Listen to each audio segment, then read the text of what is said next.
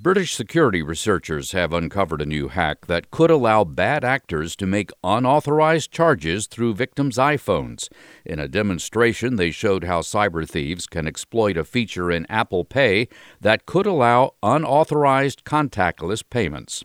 Effective immediately, telephone companies are prohibited from accepting calls from any voice service provider that has not implemented new caller ID authentication standards.